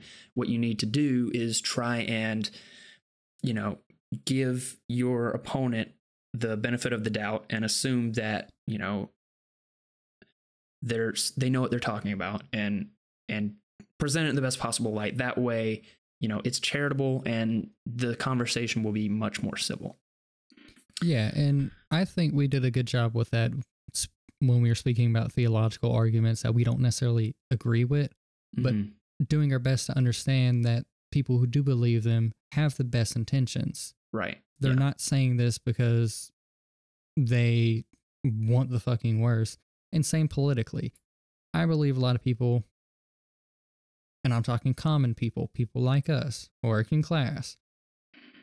When we believe something, we believe something in an idealistic world, right. which is why I'll say things like, in a perfect world, this, or this part, the way, like, uh, how things are perceived, it's giving them the benefit of the doubt, understanding where they're coming from, and then discussing how that could be different versus how it's really coming off. Right. Because Uh, that'll give you more uh, leeway and understanding of a perspective than just going, oh, you're Baptist. Yeah, yeah, yeah. Or, oh, you're Catholic. Yeah, yeah, yeah. Because Mhm. it doesn't get you anywhere. Yeah. Um, number seven, I think this is a fairly non controversial one, but it, it has definitely helped us. Don't be too serious. I know a lot of the things we've covered in the show are extremely serious and have very, very important implications. And that's why I like doing it because it's fun and existential. But also, we're not super serious. Like, we, we're serious about what we believe, but at the same time, we're not so serious that we can't have fun and make jokes and talk about uh, that's the other thing number 8 is talk about things you agree on also you know make sure to to kind of foster that relationship with the other person. Don't only talk to them about things you disagree on because that's just going to be divisive. Like if you only talk about things that you don't agree on and like you don't try and make friends with the other person and see them as a human being and you know. So those two are kind of Yeah. related. Just Co- don't be too serious and bring, yeah. builds that kind of respect and trust. And then you can definitely work on not being too serious. You can joke about your side just as well, your point of view just as much as the other person's. I mean, we we've done that a million one times. Oh, yeah. exactly that's why we call david the filthy atheist Yeah, Yeah. And I mean, since day one yeah. E- the, the way even I though look at people it. find out I'm like probably a very moderate atheist, yeah where Mike was Uh, ima- extreme. imagine oh god a, extreme agnosticism i know but imagine say you're a clemson fan and the other guy's a carolina fan. What do you guys have in common? You both like whatever sport you're against each other in. That's a good basis to build a build off of. You can Right. disagree here but you have the same basis. Just like uh in for Bailey in discussions on theology and Christianity, the common ground is Christianity. That's not the disagreement here. And it's through that he has learned and grown in his spiritual journey. Just like with me, the common ground is the belief in something greater than myself, some higher power, God, what may have you. That's where mm, say me and Bailey have common ground and can grow spiritually and learn from each other. So david Yeah, there's no- just no common ground i'm not really sure why he's even on this podcast Well, I mean, honestly like uh, he's just kind he, of he like not I being just like not being a What we- dick. We we can agree like don't be a dick to people. yeah yeah yeah yeah, and even the most you minute uh agreements can build a greater kind of respect for each other. right Yeah, and that's like uh when we went to the Orthodox church and con- conversed afterwards. The common ground was David still, even though he doesn't believe there is anything, he hasn't closed that door completely. He still leaves room mm-hmm. for it to show itself. And some people might say that's not really that a lot in common, but it's where most people start with anything. yeah And even regardless, I respect their viewpoint and their beliefs, which I know, I know. I'm not an anti-theist. oh, you're not edgy enough Uh, yeah, people Yeah. really There, disappoint we have had comments on videos that think David is not atheist enough. Yeah. He's an agnostic atheist. Yeah, That- he's not. that is the term. he doesn't have push back enough. He's not Most people atheist think enough, atheist guys. as like anti-theist, and it's like no, no, Yeah. they're completely different viewpoint. Yeah, whereas most people see Christian and would think Bailey would lambast both of us upside the head with Jesus every five fucking seconds. I just do it But in that's moderation. not how it is. Well, we discuss it. You don't Yeah, you don't hit us over the head with it. We discuss it. And You right. see the implications in the history, and that's another thing we all three have in common. We enjoy learning history. Might be about different things, but that's something we all three enjoy. That's one of my favorite things is history and phil- philosophy. So yeah, don't, and again, I got to just point in on don't take yourself too fucking serious, kid. Yeah. You're not a politician. You're not a scientist. Maybe you are. You don't know. You more than likely you either have a high school diploma or maybe a college degree. All right. You're not going to be a savior. You're here just like the rest of us. So don't take yourself too fucking serious, kid. So, are there any other points that you guys might want to bring up? Because those are those are all the, the ones that I have as far as tips uh, for conversating with people with that you with you- with that conversing with people you disagree with. I can't speak. Um, is there any other points that you guys wanted to add that I haven't covered in that? Uh, one thing that may seem kind of, you know, anti this is know when to back away from a conversation because there's militant people on every side. You're you're not going to have a good time conversing with them, and it's going to ruin your viewpoint of the other side.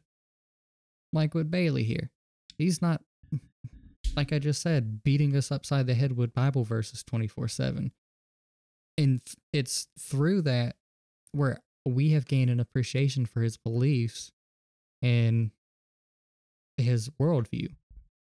Just like David's not a militant, anti theistic atheist beating us upside the head with, we all go in a void. Nothing means anything. There is no God.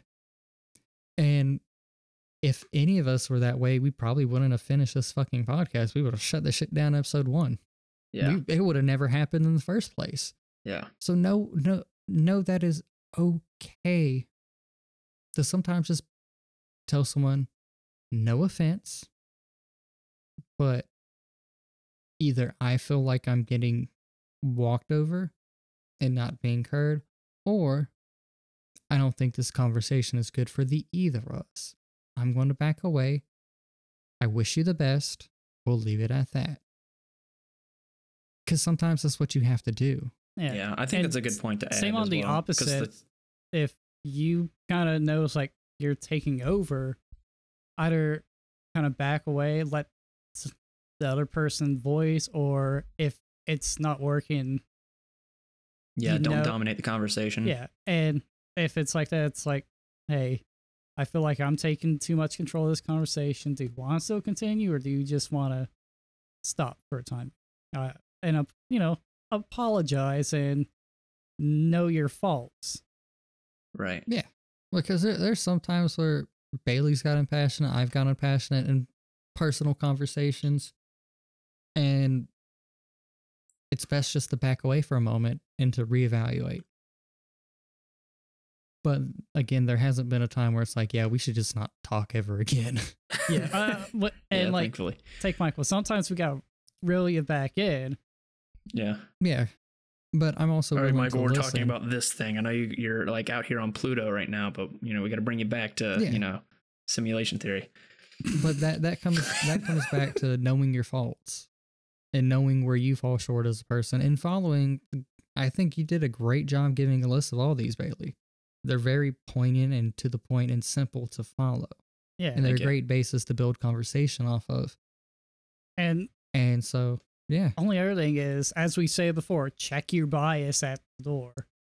Know where you, kind of as you said, where you stand, and know how that will affect how you speak, your beliefs, your worldview, and in conversation, understand that because of your inherent bias, the conversation will follow, could steer one way more than the other.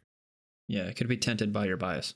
hmm So it's best Yeah. to kind of check that, and if you can, keep it in check. If not, you need to understand the effect of it. Right. yeah that's like uh my agnosticism is different than someone else's agnosticism. I have different biases because i was raised in the south around a mid uh, small mid-sized city is our core city that the county's based off of. Yeah. but general the rural south. And so my biases will lean naturally more in one way than an agnostic who lives in LA Mhm. or some spiritual hippy dippy agnostic that lives in Colorado. yeah. And I'm willing to admit that and do my best to mitigate it or understand where someone else is coming from. Gotcha. All right. Well, we have covered a lot in this episode. I think it's time to go ahead and move on into our conclusions and kind of wrap this one up, and then we will, um, you know, be done with this one. So I'm going to go ahead and I guess I'll go ahead and give my conclusions first, then I'll hand it over to you guys. Um, so to reunify, we need to come to some agreement on things. This may sound obvious, but we are in the middle of a cultural and ideological war. One and and one will have to win eventually. We need to come to an agreement on what America being an American really means. What is our identity? What are our symbols? What do we stand for? As it is currently, there is no consensus between opposing parties on the answers to these questions. All that remains in the vacuum is ideology and vanity. We foster narcissism and promulgate God complexes as we vilify those around us. All we do is yell past one another. Meanwhile, our foreign enemies rub their evil hands together and prepare to reap the harvest of an American of an America that is more divided than it is united. I may be shouting to the void or preaching to the choir, but this is why I say that people need to have these conversations. We need to have more people creating their own facing the gates esque podcasts and try talking to one another. Not only is this beneficial on a purely academic and educational level, it breaks down the barriers, it destroys divisions. And these topics that we have covered on this podcast carry an existential carry existential weight and have eternal consequences. That is why I'm so passionate about this project, and that's why I believe more people should do this. Yeah, I mean, I I think you summed it all up really good right there. Because we're all we have done a good job of mending the gap in us because we look at it outside of just politics outside of our personal religion, we show each other that we care and we want to learn and listen amongst the three of us. And we don't have to agree. But we're still showing the care and unity that could bridge this gap. And we're also willing to look inside and go, I was wrong there. I need to grow as a person. But yeah, I think he summed it up really beautifully there. Thank you. That's what happens when I have a little time to prep for these episodes. I get to make like artful statements that I definitely wouldn't have said otherwise. That's See, that's me throwing that out there. Like I, I do admittedly like when this show started, I, I started out with like taking notes. Like we would do an outline and then I would take a few notes on them. And then it kind of evolved into basically a script and there have been definitely episodes where it's like noticeable that I'm just reading off my script. But there's been other episodes where I've I've you know kind of blended it a little bit better. But uh, we'll talk yeah. about that later in, in the next two episodes probably. But yeah, yeah, and I mean, I there's there's pros and cons to both ways of doing it. Yeah, and sometimes we bring up points that we just kind of have to wing, or there's there's a lot of nuance with it. Right. So, and some of the best things any of us have said have been totally off kilter, off script. Mm-hmm. we just kind of wing it. But yeah, I think that was really beautifully put. And hopefully more people will get together and converse. You don't have to have a podcast, but it, if yeah. you do, you know, tag us, let us know. We, I don't yeah. have anything else to do. anything you want to say, David? I mean, as you said, Bailey pretty much summed it up, and only other thing I could think of is, especially with America, people are more alike than we give credit for. Yeah, we don't have to agree to unify, but we have to listen and talk and figure this shit out together.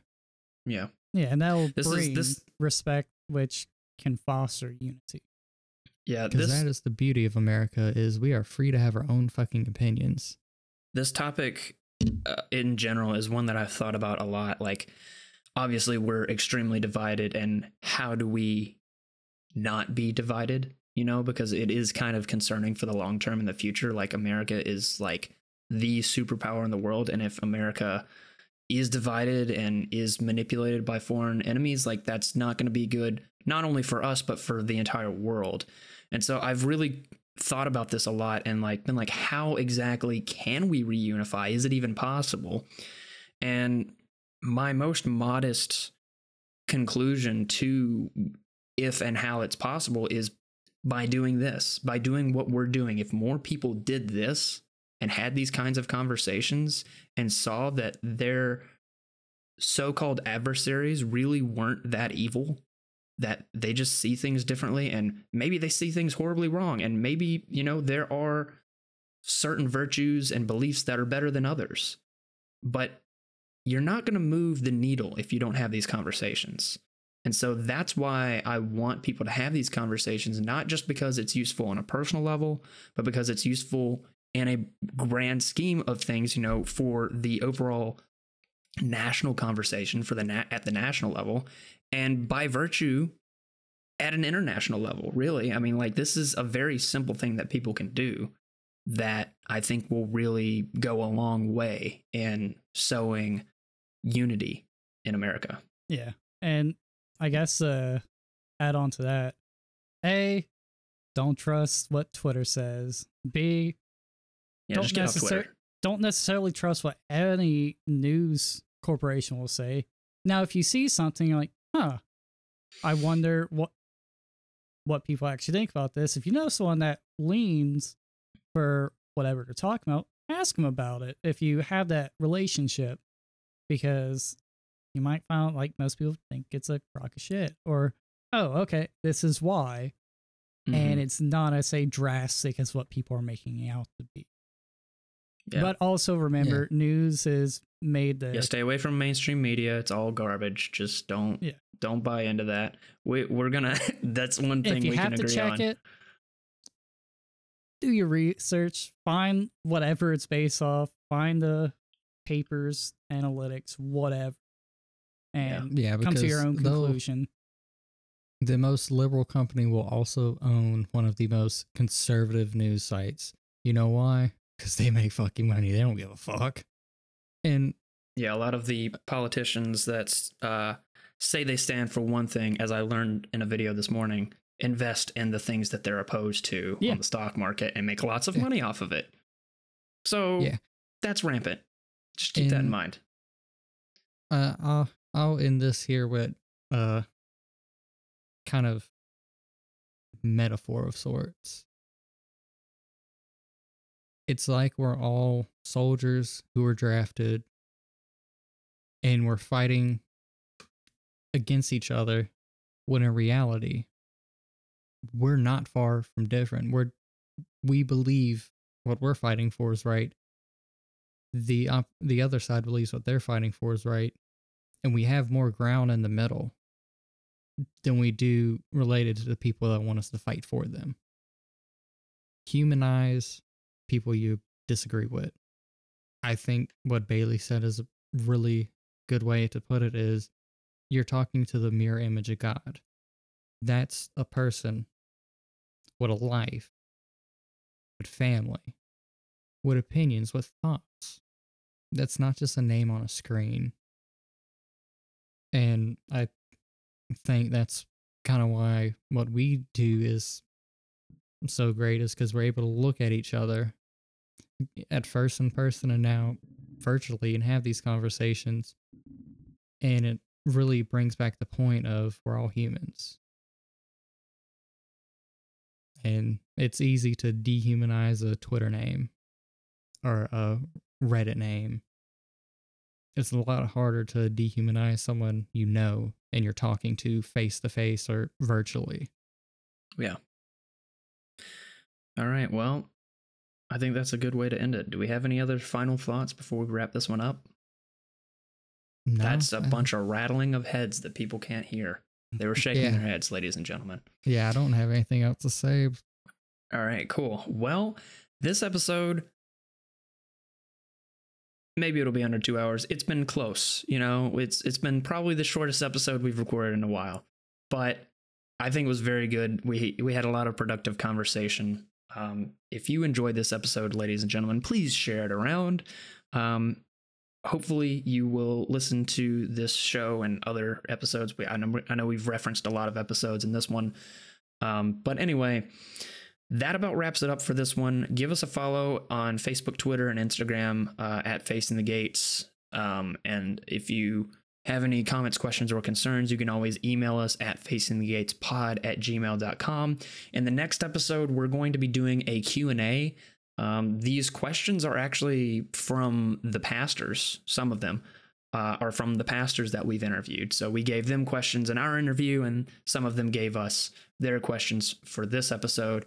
Um, we also have some listener questions as well as just questions that we came up for ourselves to ask.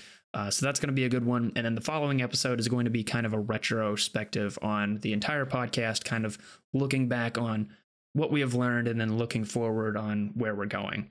So I think that's about it though. Thank you guys so much for listening and or watching depending on what platform you're uh, consuming this podcast through.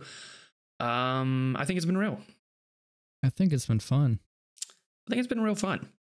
And uh we'll have to see you in the next one. Better check it out. I All right. appreciate it while it's here. Yeah. Only two more weeks. Better enjoy Only it. two more. That's Yeah. it. All right. Bye. Bye. See you.